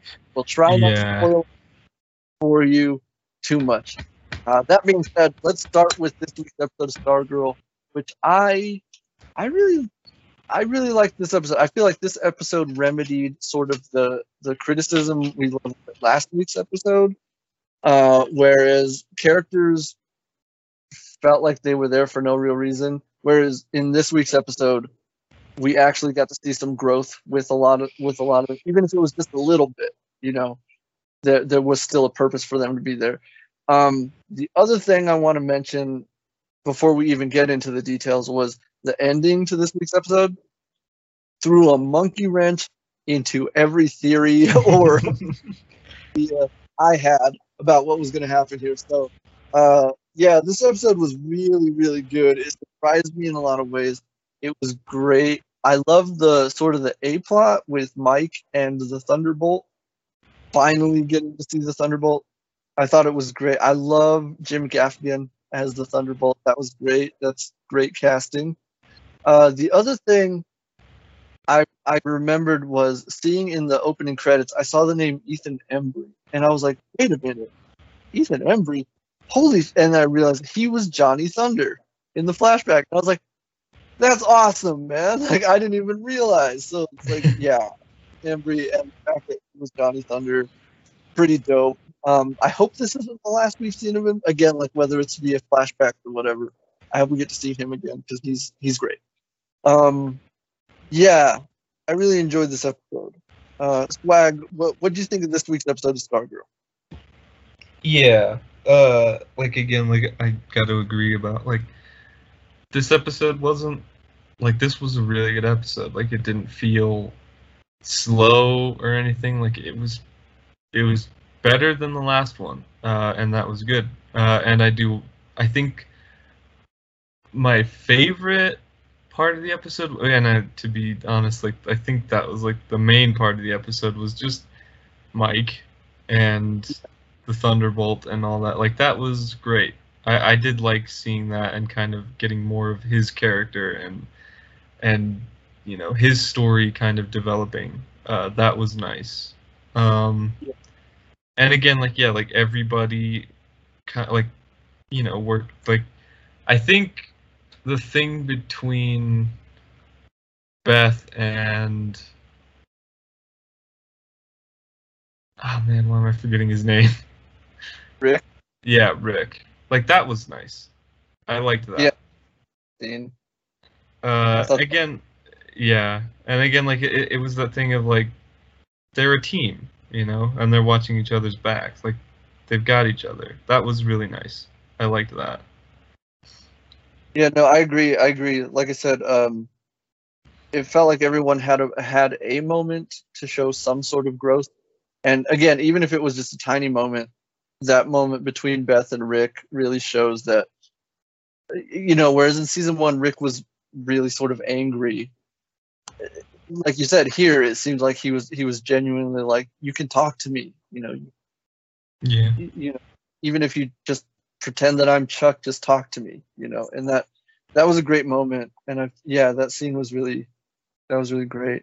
I also like, like you said, like Mike getting more to do with him. Like this felt like a very Mike-centric episode, especially since I think even in season one he felt like probably the most neglected character, and I think that was done on purpose because you see here he does feel alone. He feels like he's been neglected, you know, and that's a big what happens with him in the episode.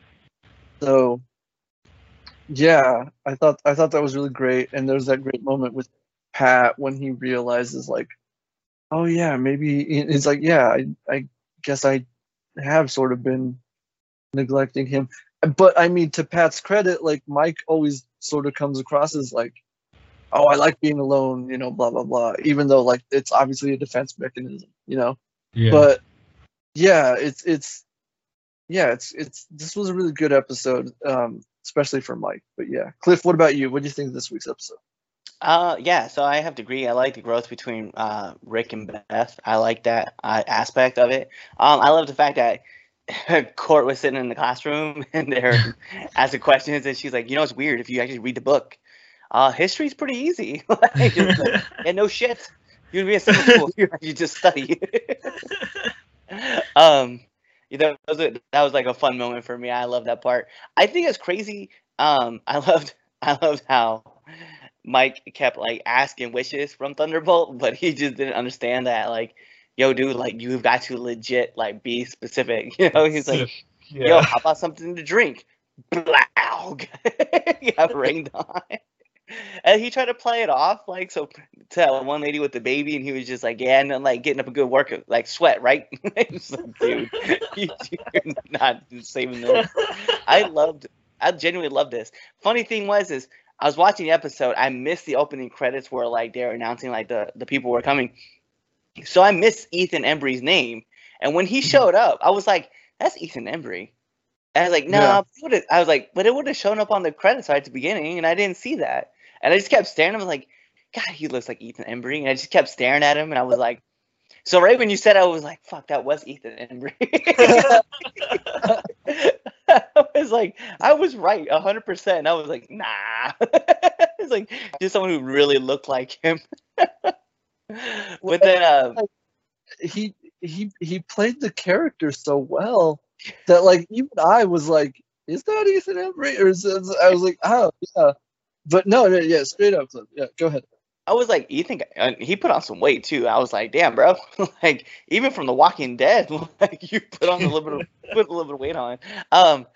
I liked that aspect, and I love the fact that Mike, like, as much as he's trying not to mess up, like, he just kept messing up. Like, we saw Thunderbolt's limited power. Like, even though he's like he's a genie, like, pretty much a genie, he's pretty limited because he got handled like pretty quickly.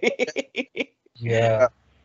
And I was like, oh, rough. But then I love the part where Mike was like, I wish you just had a better friend. And boom, there goes the pen. He was like, fuck. Like, he just realized. Yeah. Like, I wanted a pen. And I was like, yeah. Oh, tough breaks, kid. Tough breaks. That's rough, buddy. But yeah, no. I thought it was great, man. Like you said, like, I liked the idea that, you know, because Johnny in the flashback, he says that, like, you know, on paper, the Thunderbolt is more powerful than the Green Lantern or even the Flash and whatnot. It's like, yeah, it could be if whoever's wielding it knows how to use it properly. Yeah. You know? And it's like, I feel like that, like, look, I can't wait to see what happens when Jakeem starts doing his thing, because that's like, you know, because like you said, Mike is like, I just wish it was in better hands, and it disappears. It's like, okay, are we gonna see, like, what is it about Jakeem that makes him the right person to wield this thing? Like, that's what I'm most excited to see moving forward. Yeah, so that was cool.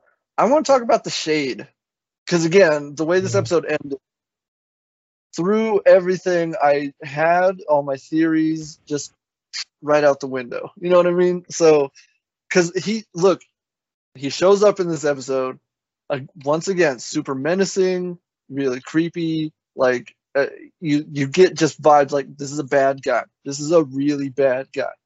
And then you get to that scene where the JSA confronts him. And, you know, he's talking about, like, you know, it's like, the ISA were not my friends.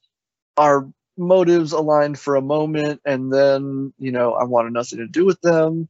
You know, he's like, they were fools. Jordan McCant is a total fool, blah, blah, blah. Like, he's going on this thing, and you're like, okay, so what exactly do you stand for then, man? Like, who are you? What are you doing? And then he's like, look, I have no plans for Blue Valley. I'm not trying to take over the world. He's like, it's just better if you don't know what I'm up to. And then, you know, he has the whole JSA dead to rights. He could have killed all of them if he wanted to, and he didn't. And then you get, we're going to talk about that final scene, because this was the thing that really threw all my theories out the window. He looks at the open box, right? The empty box that had the diamond in it. And he looks at it and he's like, he's going to kill all those children. He says it like remorsefully, like he doesn't want that to happen. So now I'm like, is he trying to stop Eclipso? Like, is that his thing? Like, does he realize that like, it's like, yeah, like the wizard, he's dead, whatever. And so now I can go and make sure that thing, specifically the diamond, doesn't fall into the wrong hands. Like, is that what he's up to? If so, what an interesting twist for the character. You know what I mean? Because it's like, you introduce him, he's super menacing, intimidating, and creepy. You think he's a bad guy. But now it's like, is he? It feels like he's just trying to protect the world from that evil. So, yeah, I'm really curious. I'm not sure. And I'm really, really excited to see where they go with that plot. Swag, what about you? Yeah. Yeah, like that last scene specifically was just so...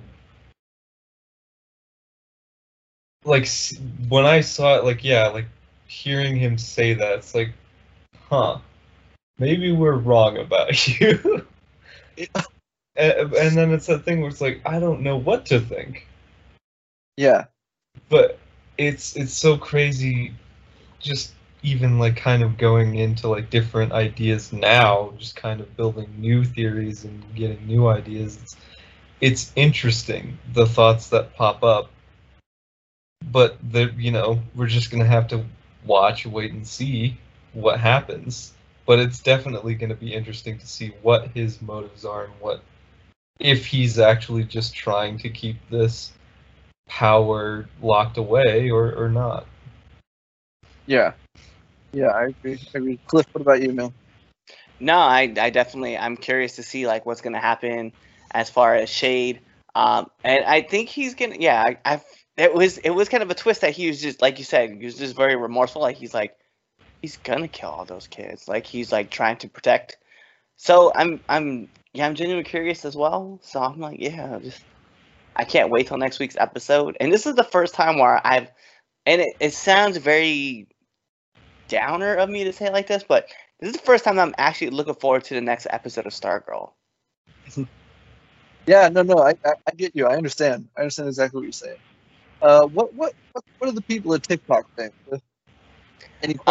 We really just have like a couple people just popping in and saying hi. That's her. How are you doing today? We are doing great. And if you want to, you can check out this episode of Nerds at Roundtable on YouTube, and you can actually see us. And then we'll be addressing you.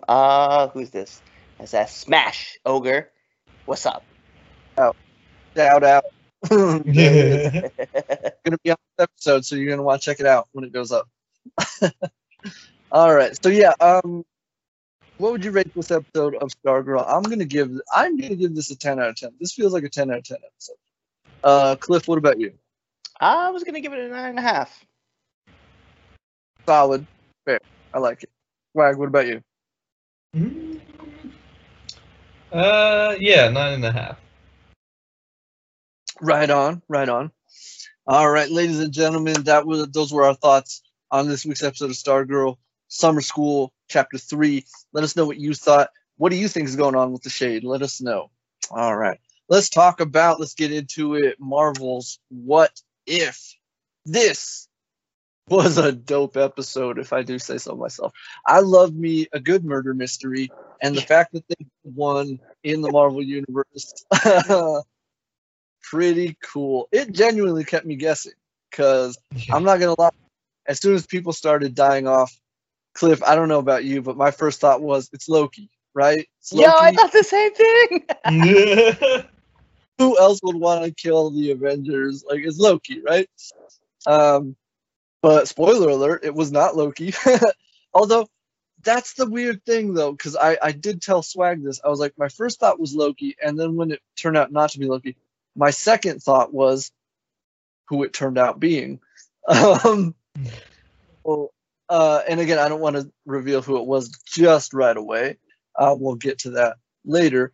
But I thought this episode worked for me in a lot of ways because it felt like the best of both worlds in regards to the previous two episodes, where like the first episode was like a nice sort of alternate retread of the first Avenger.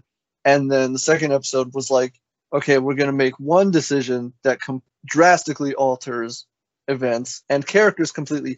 And this episode to me felt like both of those episodes mashed into one, where it's like, you're going to get a few retreads, but it's not going to end the way you remember it. You know, like, because we get to see the meeting between Nick Fury and Tony Stark from Iron Man 2. We get to see the scene from The Incredible Hulk, which was great to see that again. It was great to see Betty Ross again, even though it was animated.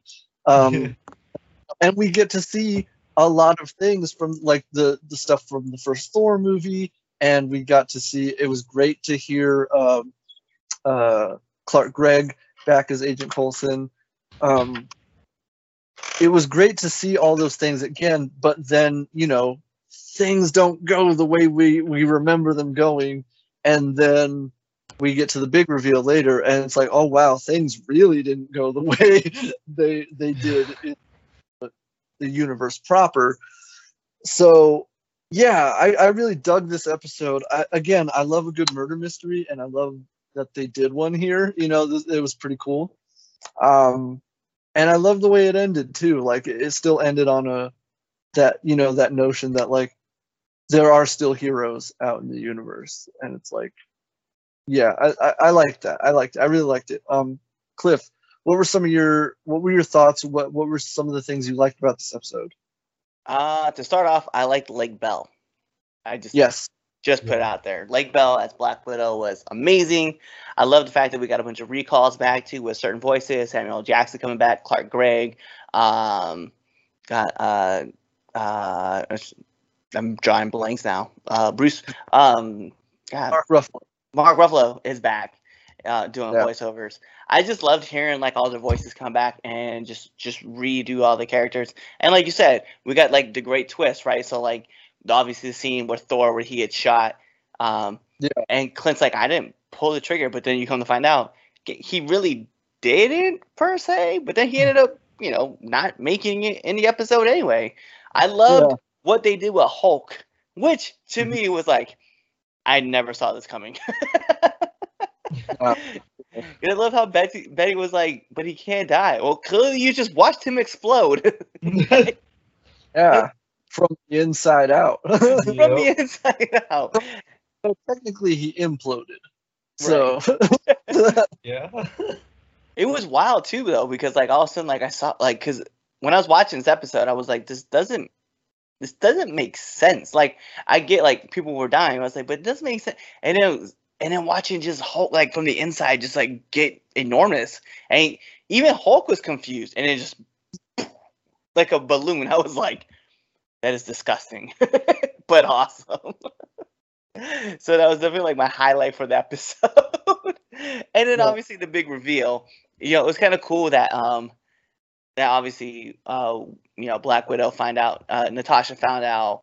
And she was trying to give, you know, Nick Fury the clues about what it was. Just the reveal at the end was really cool. I was very hyped. And then, like, the bigger twist at the end was also very, like, wow. So I enjoyed this whole thing. I saw that one coming.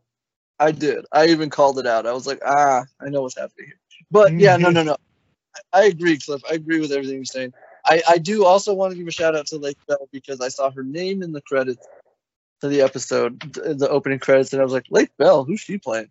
And then the moment she spoke, I was like, there she is. But she did a phenomenal job. Like, it made me go back and think. I was like, oh yeah, I guess her and Scarlett do have similar sounding voices. And I never thought about that until I saw this episode. And I was like, right on. Right. That was a good choice. So shout out to her. She's phenomenal. And again, like, this puts her in a category of someone who's playing in both universes. You know, she's Poison Ivy on Harley Quinn, and you know, who knows? We might hear her again in later episodes of this show. So that's pretty cool. But yeah, no. I agree. I agree with everything you said, man. Like, this episode was a pretty wild ride. So, Swag, what about you? What do you think of this episode, man? Oh yeah, I loved it. And again, it's that thing where, because like I even brought it up to you afterwards, like it kept me guessing, and I think that definitely earned like a lot of points for me, because normally like Marvel and like the MCU, like what they've been doing, just hasn't been able to do that lately. I mean, they have, but you know, it's just great that they managed to keep me like guessing, like who could it be? I mean, yeah, sure, like, you know, we get the one big piece and it's like, oh, okay.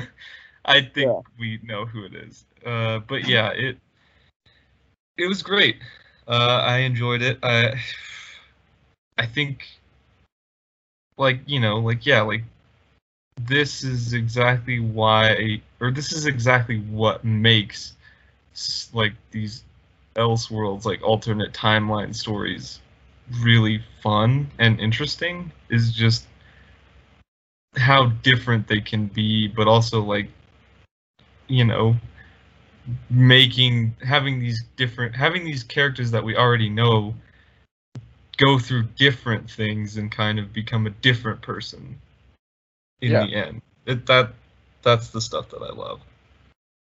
Yeah, because it's funny you mentioned that, because like I would love to see, and who knows if we will, but I would definitely love to see like maybe revisit this timeline, this Earth, to see who Steve Rogers becomes, since there's no Tony Stark and there's no, you know, like that version of the Avengers clearly doesn't exist here because they're all dead except for Steve. But like, obviously, like Steve, they find Steve there at the end, and like, you know, Captain Marvel is there as well. I liked that line of dialogue. It was like, "Welcome back, Captain," and you turn around and there's Captain Marvel. I thought that was pretty cool. So the idea that Captain America or Captain Marvel would be there at the same time to form a new team of Avengers, I would definitely love to come back and check in on that. Who knows if we will? But yeah, I love that sort of stuff, man. Like it's this sort of the idea of the multiverse I love so much, because you can take risks and you can change the story or the characters and tell a whole new story, and that's what I love about this sort of stuff. But yeah, man, I dug it. Cliff, any other thoughts? No, not really for this episode. I was genuinely happy with the whole thing. I was definitely caught myself at the edge of the seat, just every minute, like something new happened, new character like falling, and I was like, oh no, like I don't like this at all. So yeah, but very hyped right towards the end, and then like you said, right there when the funny thing was is I was paying attention, and when I saw Nick wipe off the ice and was like, "Welcome back, Captain," I didn't even think about Cap Marvel, and then when she appeared, I was like, "Oh shit, Loki about to get slammed again like Hulk did." Yeah, you're right. You're not right. You're not wrong. Oh man, yeah, that's pretty cool. Swag, any final thoughts? Any other thoughts? No. Yeah, like just enjoyed it. I can't wait for the next episode. Right on. I agree. Cliff, what would you rate this episode? I'm gonna give this 9 3/4. Right on. Swag, what about you? Yeah, you know what? I'm gonna go 9.5 again. Right on. Yeah, I agree. 9.5. Great episode. Great, like I said, best of both worlds in terms of the two preceding episodes. Yeah, I liked it. 9.5 for you. Good time. All right, ladies and gentlemen, that's it for What If. Let us know what you thought of this week's episode if you're watching it. All right. Now, let's get into this week's episode of Titans Season 3, Episode 5? Episode 5. Yep. Yeah, Lazarus. Once again, Wag is not caught up, so we're going to try our best to tiptoe around any potential spoilers. Spoil anything for him. Cliff, what do you think of this episode, man? Because I really, really enjoyed it. Like, this was really, like I said to you before we were recording, this was like a really captivating character study. Swab, this might be a mild spoiler, but this episode is a big, it's a big flashback episode for Jason. Okay. So you really dive into the psyche of Jason Todd and where he was prior to the premiere of season 3, and what choices and decisions he made that led to where he was in the season 3 premiere. And we got a lot of really great interactions with Jason and Jonathan Cohen, the storyteller. Like, to me, that was probably the most compelling part of this episode, especially, you know, towards the end of the, you get to see Crane go, like, and again, like, I'm doing my best to separate the art from artists, because, you know, we covered last week and what we know happened on set, but to see Vincent Karthauser sort of cut loose with Crane at the end of the episode, like, it makes me like, please go for Freddy Krueger later in the season. Like, I really want to see that. I want to see like, full on. I want to see him in the mask, toxin. I want to see him like straight up, you know. I want to see that, and he gets close enough without going full, like, you know, like, you see there's no fear pop. He didn't pop douse anyone with it, but he gets kind of like, you know, cut loose a little bit, and it's like, I can see where you're going, and I want to see that. I want to see the big payoff. So, yeah, man, I really enjoyed this episode. What do you think? I'm gonna be honest, man. Like, with this episode, I don't have to really say. I'm not really gonna say a whole lot, because you kind of like pretty much touched on everything that needed to be said. I think for me, I just loved the episode because it was focused around Todd, and like, just like you said, like where he ended season 2 and where he began with season 3, and we got to see like the big dive back into what all the choices that he made, and I was like genuinely starting to feel bad for Jason. I was like, yo, like, I really care about this character. And then I remember what he did to Hawk, and I was like, yo, no, go fuck this guy. He has this coming. I say that as I'm wearing his shirt.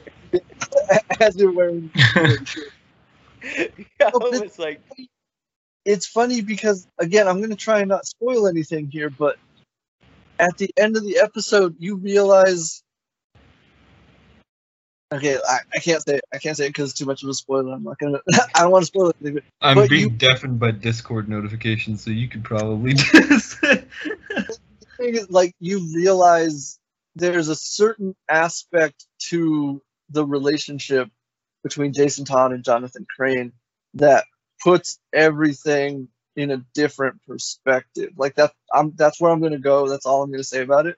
And it does make, it made me at least sort of like, oh, huh. You know what I mean? Like, I actually like thought about it for a second. I was like, okay, that's interesting. So yeah, no, this episode did a lot of really great things, a lot of really cool things. Also, our first reappearance of Donna Troy, even though although I'm confused as to the nature in which we saw her. You know, was it a dream? Was it an illusion? Because we know Rachel is in Themyscira, and we know they're going to resurrect her somehow. And so I'm curious if maybe Rachel was projecting something to Jason. I don't know. We'll see. But it was nice to see her again. Yeah. So yeah, no, I've got a lot of questions, and I'm really, I gotta see what's going on here. What's up, Cliff? I'm just gonna keep shaking my head. No, it was a dream. Put there. 5 minutes into the show, it was a dream. Like, I don't know what it was, but you know what? Like I said, I'm just gonna leave it at that, and we'll see. Go ahead. Hey, let me. Without even giving anything away, only one word really needs to be said in this whole thing. Really changed the dynamic of why I felt the way I did for Jason, and that word is son. Yeah. Yeah. No, you're not wrong. Yeah. Totally, man. Like that's the other thing I wanted to say. I'm trying not to spoil anything, but we do get to see Ian Glenn as Bruce Wayne again. And it was so great to see him play Bruce a bit more compassionate and a bit more understanding, you know, especially in regards to Jason and what he had been through. And it kind of makes the whole thing a bit more heartbreaking when, you know, there's a conversation between the two of them and you know, Jason basically just like, you know, don't give up on me. Don't give up on me. And so, yeah, that was this episode. Again, like Swag and I talked about it when we talked about the first three episodes that dropped, but like Curran Walters, like that kid is super talented. Yeah. I hate to say that because he's such a good looking dude, but like talented. He really is. Like he delivered another phenomenal performance in this episode, and good for you, man. Good for you. No, yeah, I'm with you, Cliff. Like I felt all those emotions as well. Man. It was a good episode. It was a really good episode. But was there anything else you wanted to mention? Because again, I don't want to talk too much about the episode, but yeah. No, I pretty much like tried to like keep it bare bone because I don't want to say anything until Swag watches it, and then like you know, I'm gonna get hit with a text message that was like, "Bruh." Meanwhile, right. So I will tell you though, ranking wise, I will give this a 10 out of 10. Oh yeah, for me too, 10 out of 10 for sure. Yeah, this was a great episode. So yeah, again, don't want to talk about it too much because Swag hasn't seen it, but there it is. Titans, Season 3, Episode 5, Lazarus. If you've seen it, let us know what you thought. And, okay, that's going to do it for us this week, ladies and gentlemen. That's the news. That's TV time. Let's start wrapping it up. Cliff, let everybody know where they can find you. So you guys can find me on all your favorite social media platforms at the_RedDog85, whether you want to go on TikTok. Hi guys, Twitter, IG. You guys want to find me on YouTube? It is Red Dog USAF. And if you go to my link page, linktree.com/the_Red Dog, you guys can find all the stuff I'm attached with right here with Nerds at Roundtable. Or you can even find me on the 3 Count podcast, or you can find me on Now Entering the Ring. Those are all the shows I'm associated with as far as podcasts go. Check me out, please. Right on. You know what to do, ladies and gentlemen. Go show him the love. Show him the support. He deserves it. Swag, let everyone know where they can find you. Yeah, you guys can find me on YouTube, Mr. Swagtastic. I did finally get around to having a full week of uploads, so you guys have that to look forward to if you go over to the channel. I got a whole lot of plans. Hopefully I can crank out a bunch of uploads again. But yeah, I mean, aside from that, if you guys are at all interested, come over and hang out. It's a good time. There it is. Go check them out, ladies and gentlemen. Mr. Swagtastic on YouTube. Always a good time, like I said. I am, of course, Antonio Padilla. You can find me on all social media, either at Tron Pilgrim, at Tron Pilgrim 87, and for Cliff TikTok audience, go check me out at Tron Pilgrim 87. If you're watching this show, watching us live on Cliff's TikTok, hello everybody over there. Or watching us on YouTube. If you're listening to us, on anchor.fm/nerds, Spotify, Google Podcasts, Apple Podcasts, everywhere podcasts are available. Don't forget to like Nerds of the Roundtable on Facebook, facebook.com/Nerds of the Roundtable. You can follow us on Twitter @RealNerds_. So do it for us today, ladies and gentlemen. Join us next time, same nerd channel. Swag. Chew that out. Eject.